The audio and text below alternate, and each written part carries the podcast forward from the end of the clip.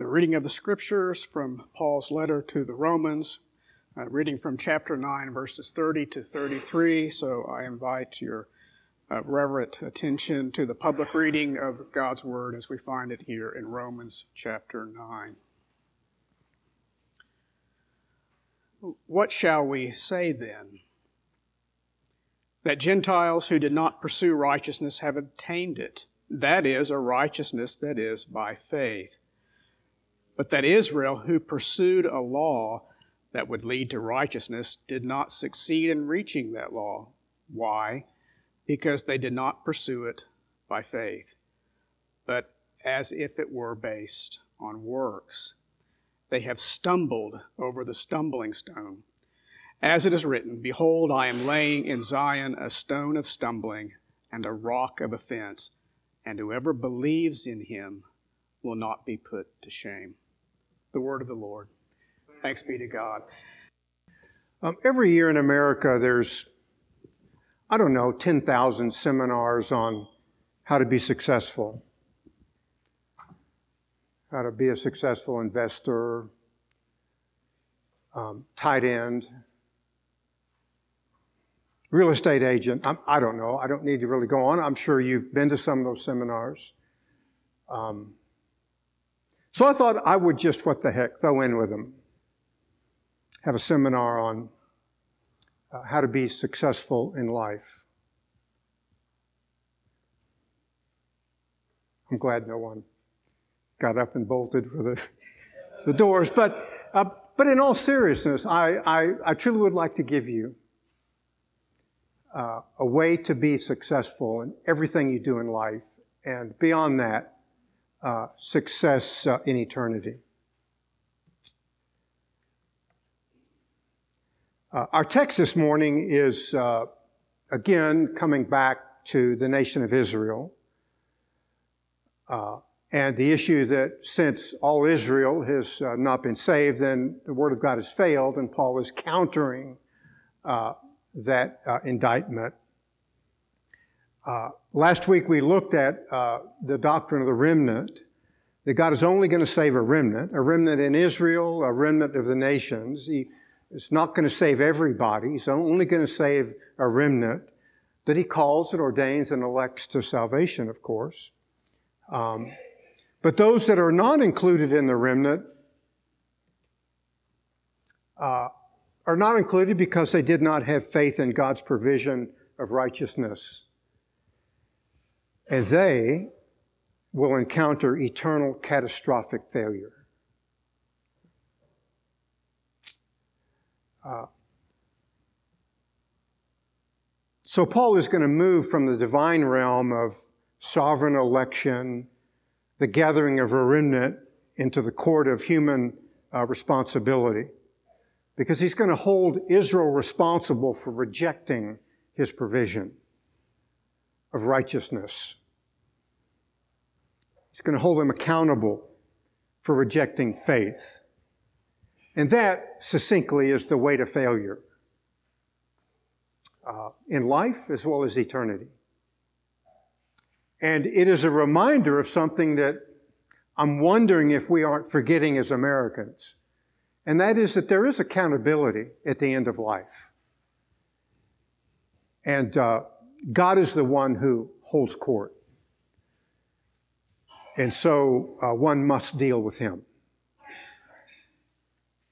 Uh, in verses uh, 30 to 31, uh, Paul reminds us that righteousness is attained only by faith. So, in contrast to Israel, elect Gentiles did not pursue righteousness, but they attained it by faith. And not to be mundane or pedantic, but you achieve the greatest success imaginable in life by faith in God's provision of righteousness. You reverse that. You reject God's provision of righteousness. You disdain faith. And um, the ruin that you will encounter is unimaginable. Because no one has ever come back from eternal perdition to warn. Christ has come back from the dead to warn. Uh, but uh, he establishes eternal life. So again, here the Gentiles, by and large, all of us, warning. Uh, we didn't pursue righteousness, but we gained it by faith.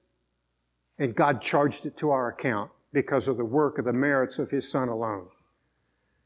The single greatest success in all of life is to go through life trusting in the provision of Christ and encountering eternity and saying, God, I can come in because of the righteousness of your Son that was charged to me.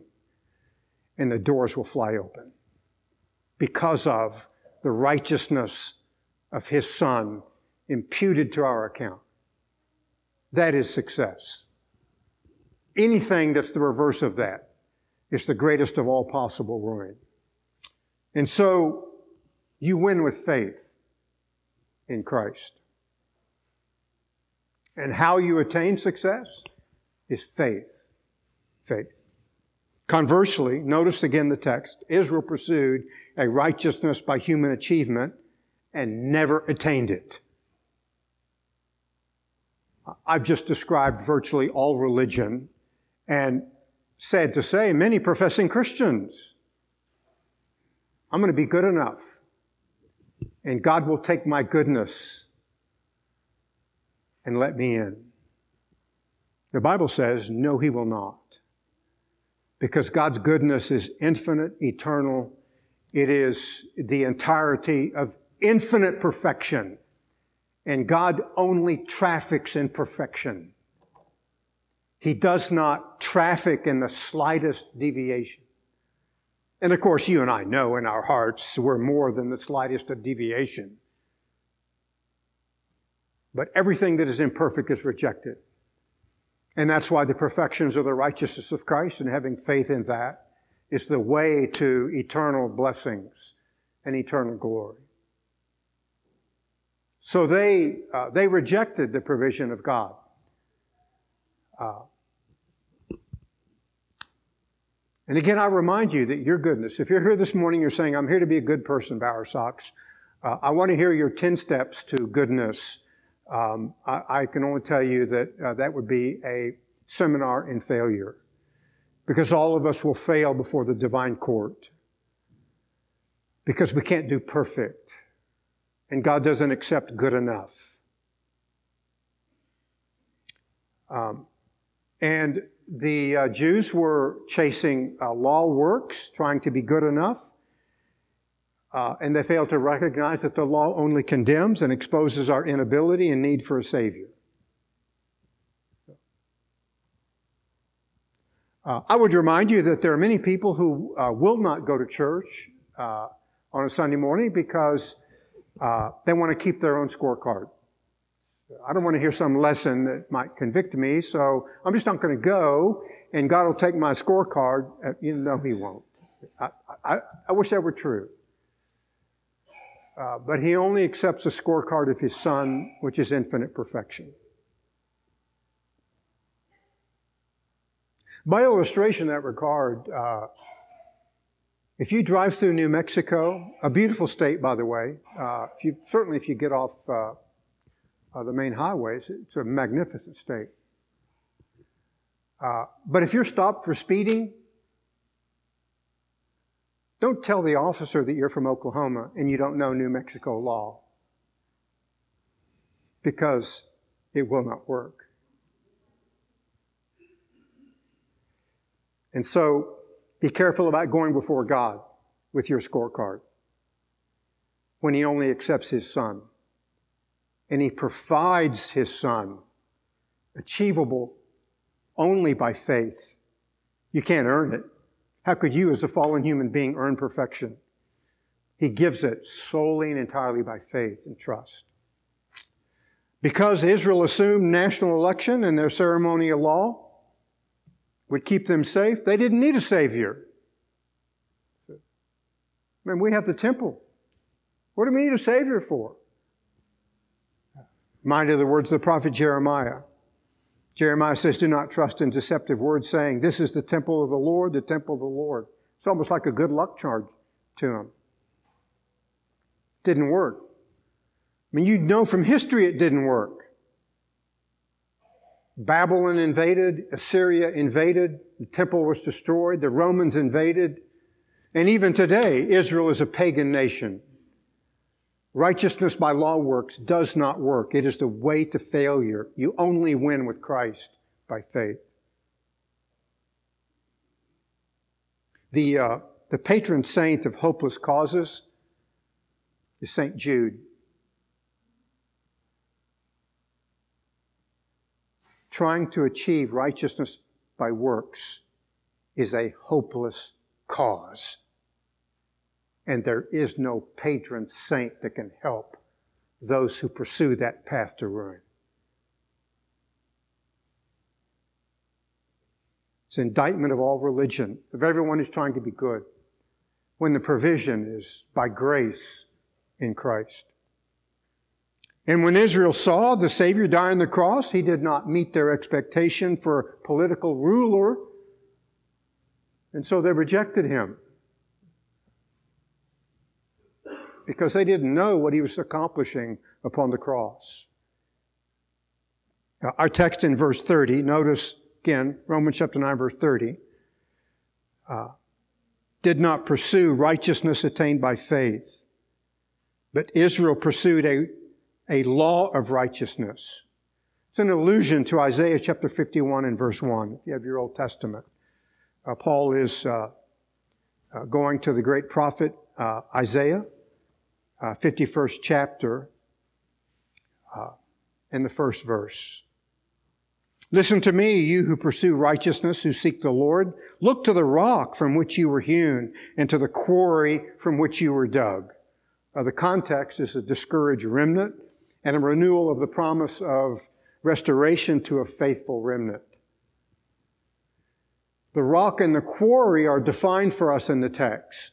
You know, by the way, sometimes the scriptures seem so mysterious, but again, Protestant Reformation, the scripture interprets scripture.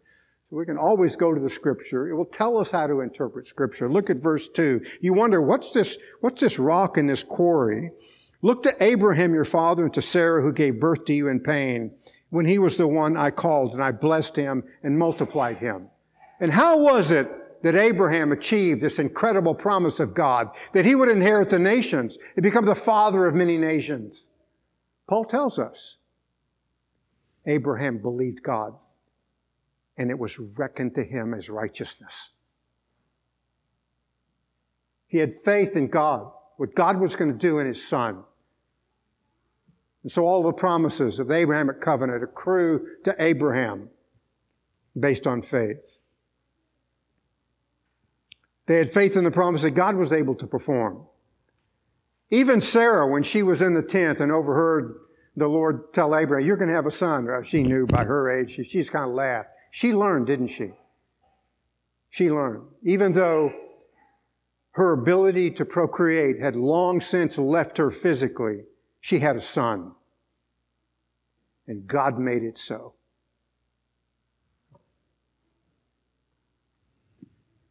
by faith, the provision of God, His ability to effect His promises, teaching us uh, that God doesn't have to pay attention to our biology. He can raise us from the dead, and He will. And all of this, of course, uh, in the Old Testament, Abraham believed God. It's a quotation from the Old Testament. Reckoned him as righteousness. Long before Moses, that's why God is saying, go back to the quarry from which you were dug. Instead of this law works. Not even Moses believed in law works as a way to God. Uh, the law was a tutor to teach us to flee to Christ because all of us are not good enough. Self atonement does not work. Remember uh, when we were uh, redecorating our church here there were several uh, signal uh, reminders of the artwork that we couldn't permit, like prayers from the dead. We don't pray for the dead. uh, after you die, you enter into judgment. So, it can't really pray for it. Now, the Roman Catholic Church prays for the dead because uh, they hold to purgatory, but nonetheless, we reject that because it's not in Scripture. Uh, but we hired someone, to, she was an artist of some notable acclaim, to come and cover over the prayers for the dead and to give us uh, New Testament reminders of, of the importance of faith. And so when she was here, I remember it came out, met Roger Johnson here, we talked with her, and uh, naturally, got to say something about Jesus. Know, what can I say? So, well, I, I just keep the law. I don't know, there's some 600 plus commandments in the law. Really? You're going to keep all 600 plus? Yeah, that's. Uh, and of course, essentially, Judaism today is a work of self atonement. God doesn't do self atonement. There is only the atonement of one who gave his life a ransom for the many. You forsake his for yours, that's the way to ruin. It's the way to ruin. She was a member of a uh, sect within Orthodoxy, Chabad, quite evangelical sect, by the way. I've, I've gone to places and had them witness to me. So it's a very evangelical movement, but problem is God doesn't accept self He only takes his own atonement, provision of his Son, Jesus Christ, faith in him. So all of the scriptures tell us, you want success? 1 Corinthians uh, chapter 1 verse 30, Paul says, uh, Christ is wisdom. You want smarts? He gives it. You want wisdom to be successful in living? He gives it by faith. Here is wisdom, Paul says, and righteousness and sanctification and redemption. That's the greatest success of all time if you own those things. It's given by faith in Christ. One of the greatest uh, success stories in uh, collegiate athletics is the, uh, almost hate to say this, the women's uh, softball, not because of women, but women's softball team of University of Oklahoma. I mean, their coach is incredible. She used to have a dynasty going of just absolutely incredible. Patty Gasso. Uh, her success is just almost unparalleled in the annals of sports events. Her catcher was featured front page, the sports page, Daily Oklahoman. You know, catcher, that's kind of like the quarterback.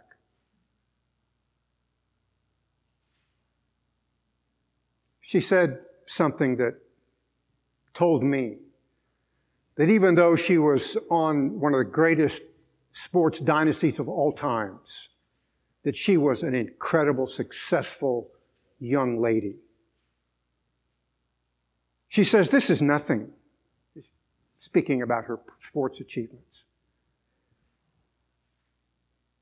She says, advancing God's kingdom is something. Those are my words, but that's the essence. Seek the advancement of God's kingdom. I mean, you know the words of Jesus. Seek ye first his kingdom, all these things will be added to you. She's paraphrasing that. Front page, Daily Oklahoman, quarterback of the team. Seek the advancement of the kingdom of God and tell people who do not know Jesus about Jesus. My friend, that young lady is successful. Beyond the Big 12 championships, beyond the NCAA championships, and who knows, maybe she could play for a gold medal. You want to win in life, you look at her words because they're true.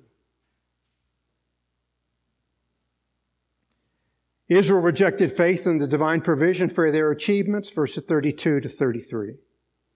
by pursuing the wrong path, the righteousness of personal achievement, they stumbled over the stumbling stone. The word stumble, of course, implies a falling down of spiritual failure of epic proportion. In other words, falling down and never getting up again. Uh, the, uh, Paul quotes here from Isaiah chapter 8, uh, verses 14 and 15. Let me read those words to you. Then he shall become a sanctuary both to the houses of Israel, a stone to strike and a rock to stumble over, and a snare and a trap for the inhabitants of Jerusalem. And many will stumble over them. Then they will fall and be broken. They will even be snared and caught. If you will, to paraphrase uh, the words of our Lord, conclusion of the Sermon on the Mount. You follow the way of Israel. You're building your life on sand. And the more rain and the winds and the storms come, your house will fall, and great will be that fall.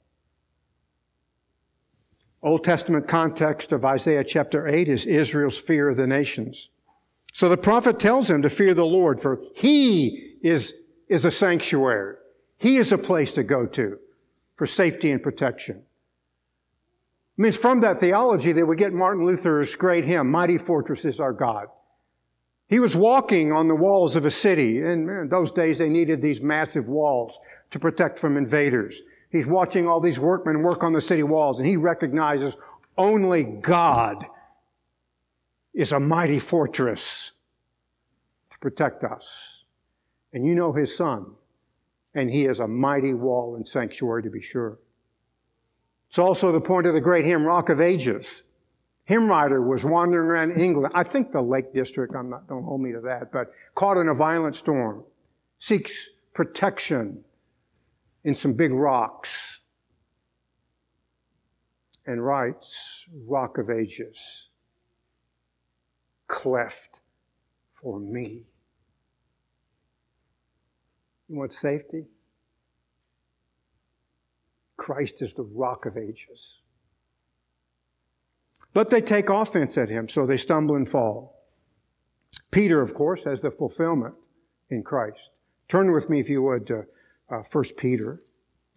Uh, again, these great Old Testament, New Testament texts, uh, Peter picks up, and it's going to have them, if you will, rest at the feet of Christ our Redeemer. Uh, 1 Peter chapter 2, verses 6 to 8. For this is contained in scripture, Behold, I lay in Zion a choice stone, a precious cornerstone, and he who believes in him shall not be disappointed. Some texts read ashamed. This precious value then is for you who believe, but for those who disbelieve, the stone which the builders rejected, the same is the very cornerstone, and a stone of stumbling and a rock of offense. For they stumble because they are disobedient to the word, and to this doom they were also appointed. Those are chilling words. You reject faith in Christ, you're appointed to doom from before the foundation of the world. You talk about a plan for failure. Live that life. And the Word of God says, I'll snare you. So it's a reminder. So Isaiah chapter 8, Romans chapter 9, Christological reality. Christ is the rock spiritual sanctuary. Of course, like Israel, men, men see him by faith and come, win victory and success. Others take offense at the cross. They see this beaten man. I mean, what's with, what's with this guy on the cross wearing a crown of thorns, bleeding, punished as a criminal, Roman law? Why should I believe in him? And so they stumble and then the rock will smash them. What they fail to see by faith is that He is the temple sanctuary in which there's forgiveness and righteousness and sanctification and redemption and eternal life. By faith. With faith, you win in Christ. But they reject Him. A lack of faith is the immediate cause of ruin. The ultimate cause is divine providence. It's our reminder that the righteousness of Christ alone is acceptable to God, accessible to us by faith. Second citation, verse 33, is from Isaiah chapter 28, verse 16.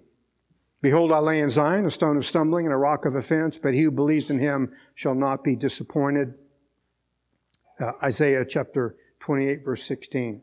Well, Paul again uh, quoting Old Testament to an Old Testament people. The context is divine rejection of uh, Israel's leadership.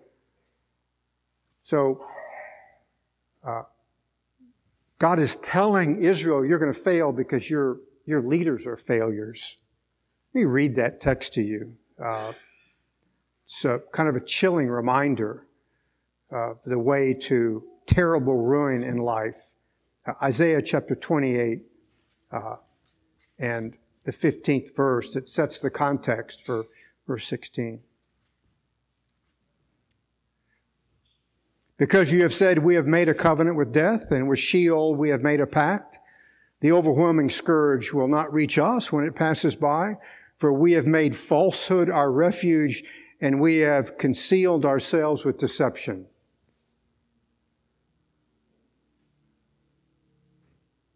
You believe lies, you're going to get ruined. You know, by the way, uh, I would remind you that Satan is the arch deceiver. He's also the arch accuser. The only way to escape his charges is by faith in Christ. But people make a pact with death. If uh, you reject the Savior and all that He accomplished upon the cross for your own self atonement, you've signed a contract an eternal contract with death.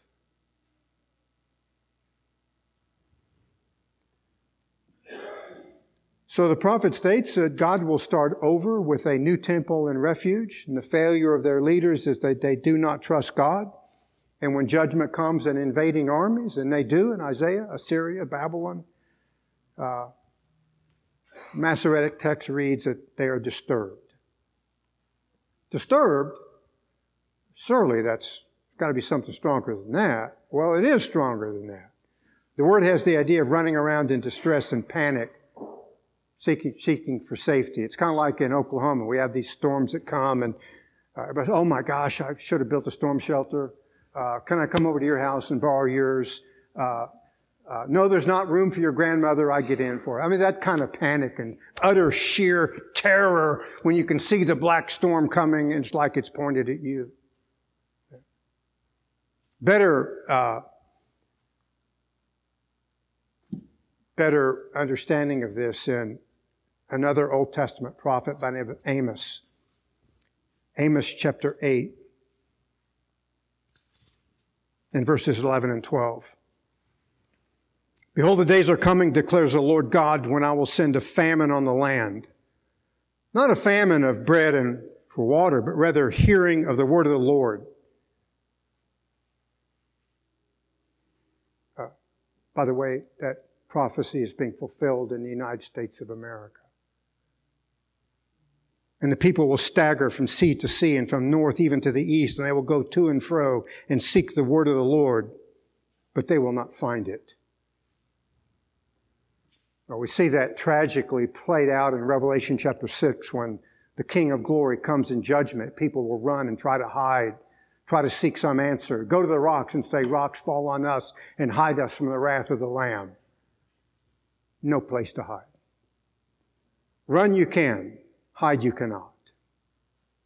And so, what a chilling reminder that there is eternal success by trusting the righteousness of the divine provision by faith. Peter, is reminding us that people attack you. If you know the Son, he'll, he'll take care of you because you went in Him. Peter's also reminding us uh, because he quotes uh, in the Peter text, 1 Peter chapter 2, from Psalm 118, verse 22. It's a stone which the builders rejected, the same has become head of the cornerstone. It's a construction metaphor, obviously. It's like the contractor, or the general contractor has a stone and he wants the contractor to put, you put this stone and make it the cornerstone of your house. If anybody's from Pennsylvania, you know what that is. Cornerstone state. The builders say, what? Who wants that ugly stone? We got our own. Don't worry about it, General. We'll fix it with our own stone. Problem is that stone is provided by God. Uh, reject His provision is the way to judgment. And so, supposed to be the cornerstone of the temple. It is. Uh, Christ is the temple cornerstone and he is safety, and he is a sanctuary, but reject him, you get the reverse. Uh, well, faith is also not just a, a way to uh, gain eternal access. It's faith is essential for daily living. You want, you want a you want a seminar on success? Here it is. Daily living. How do you have success in, in daily living? Well, by faith. Uh, Paul says in Romans chapter 1, verse 17, the just shall live. No. Sure, don't say it's not so, But Yeah, the just shall live by faith. By faith. 2 Corinthians chapter 5, verse 15. Walk by faith and not by sight. Well, that's contrary to the American way. Drive by Grace Bible Church, ah, their parking lot's too small. They can't be very smart in there. Let's go down to a bigger parking lot where they got bigger cars. Now, I don't know how people think, but that's the American way. I mean, success is big. How big's your account? That's the way we judge things in America. How pretty is your dress? Well, be very careful about judging by appearances. Walk by faith and not by sight. Be careful about judging light about what you see. What the Jews saw on the cross was ruin, a criminal. By faith, they should have seen the messianic provision for salvation, redemption, sanctification, and righteousness. They forsook that and they lost everything. Hebrews chapter 11, verse 1. Faith is the assurance of things hoped for, the conviction of things not seen. Faith in Christ will live forever. What? Now, you won't ever learn that from biology professor in most academies because they don't, they don't use faith. Uh, it's not contrary, by the weight uh, of science, but nonetheless, um, God, God is the only shepherd beyond the grave. His Son is the good shepherd. You want success, follow him. Follow his word. Hebrews chapter 11, verse 6 without faith, it's impossible to please him. One of my favorite hymns, Come Thou Fount of Every Blessing. It's a prayer, in a sense. Who's the fount of blessing? Christ is. Come, save me. I am sure that the Mormon Tabernacle Choir has sung that hymn. But because they are Mormons, they will go to hell. Phil, you shouldn't use that language in church. Come, thou fount of every blessing. You reject Christ as the eternal Son of God. That's what you're going to get. For us who walk by faith, come, thou fount. Every blessing, tune my heart to sing thy praise. That's success.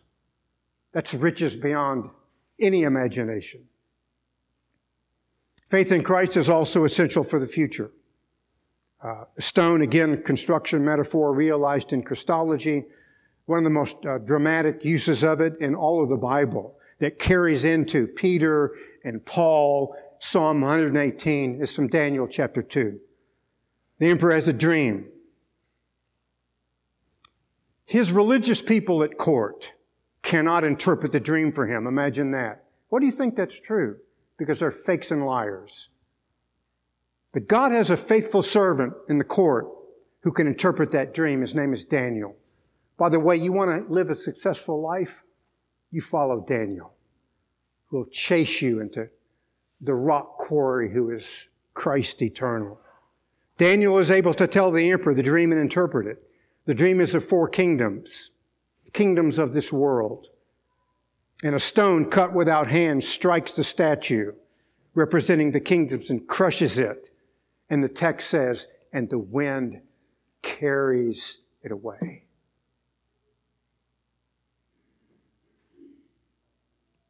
It also is going to strike the people who are oppressing the people of God, one of the major points of Daniel.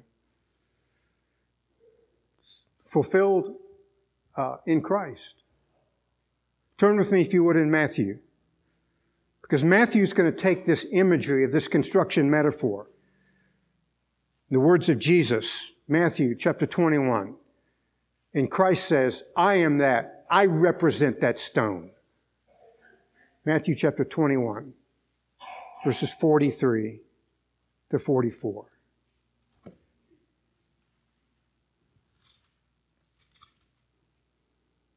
Therefore, I say to you, the kingdom of God will be taken away from you and be given to a nation producing the fruit of it.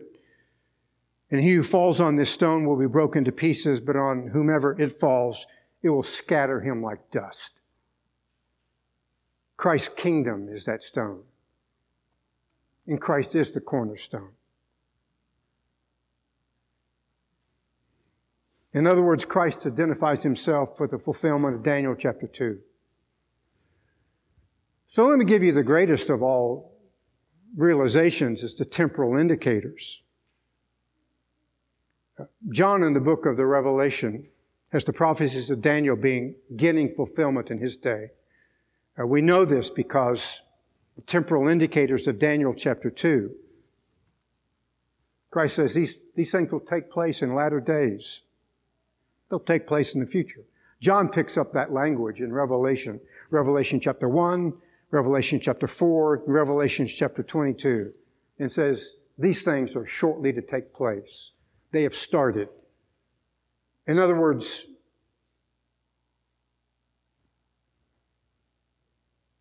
flee to the Savior, the only rock of safety.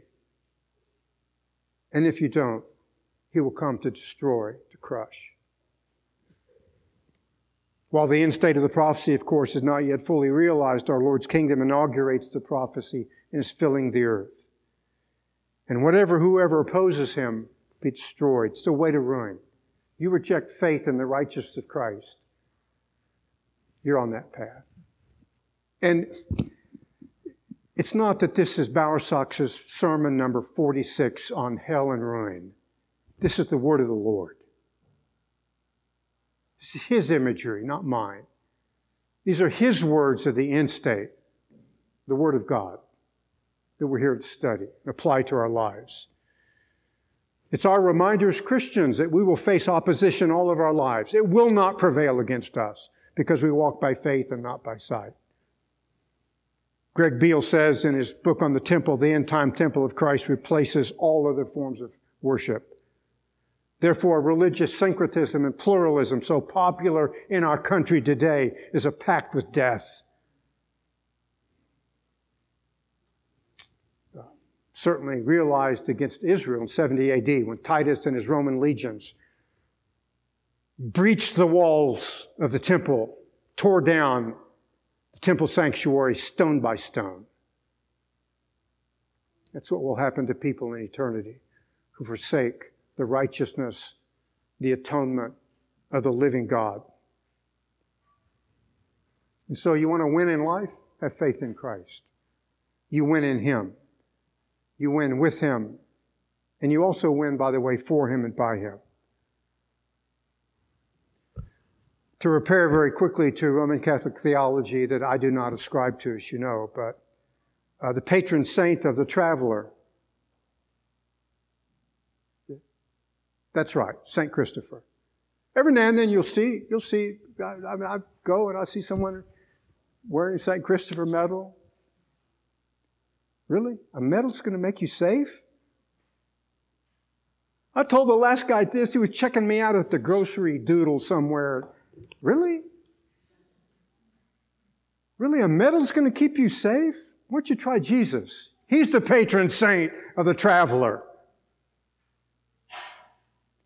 He says as much in Psalm 121. He who keeps Israel neither slumbers nor sleep. Neither the shade, the, the, the moon by night will strike you, the sun by day will strike you. He who keeps Israel will guard your soul. My friend, the keeper of Israel, the keeper of the church, that is someone to believe and hope in. Because we'll go to the end with him. Because he has kept our souls from ruin and destruction. Now, the patron saint of the traveler is the Lord Jesus. I trust he's your patron saint. You can apprehend him by faith, fleeing to him. Absent faith, righteousness is unattainable and all is lost. With faith, we attain the righteousness of Christ, access to the eternal kingdom, and certain victory when our King comes to vindicate us when he comes again. And he will. I trust in grace you know him. If not, may God be gracious to you and cause you to flee to him. Because there's only safety in him and no safety from him.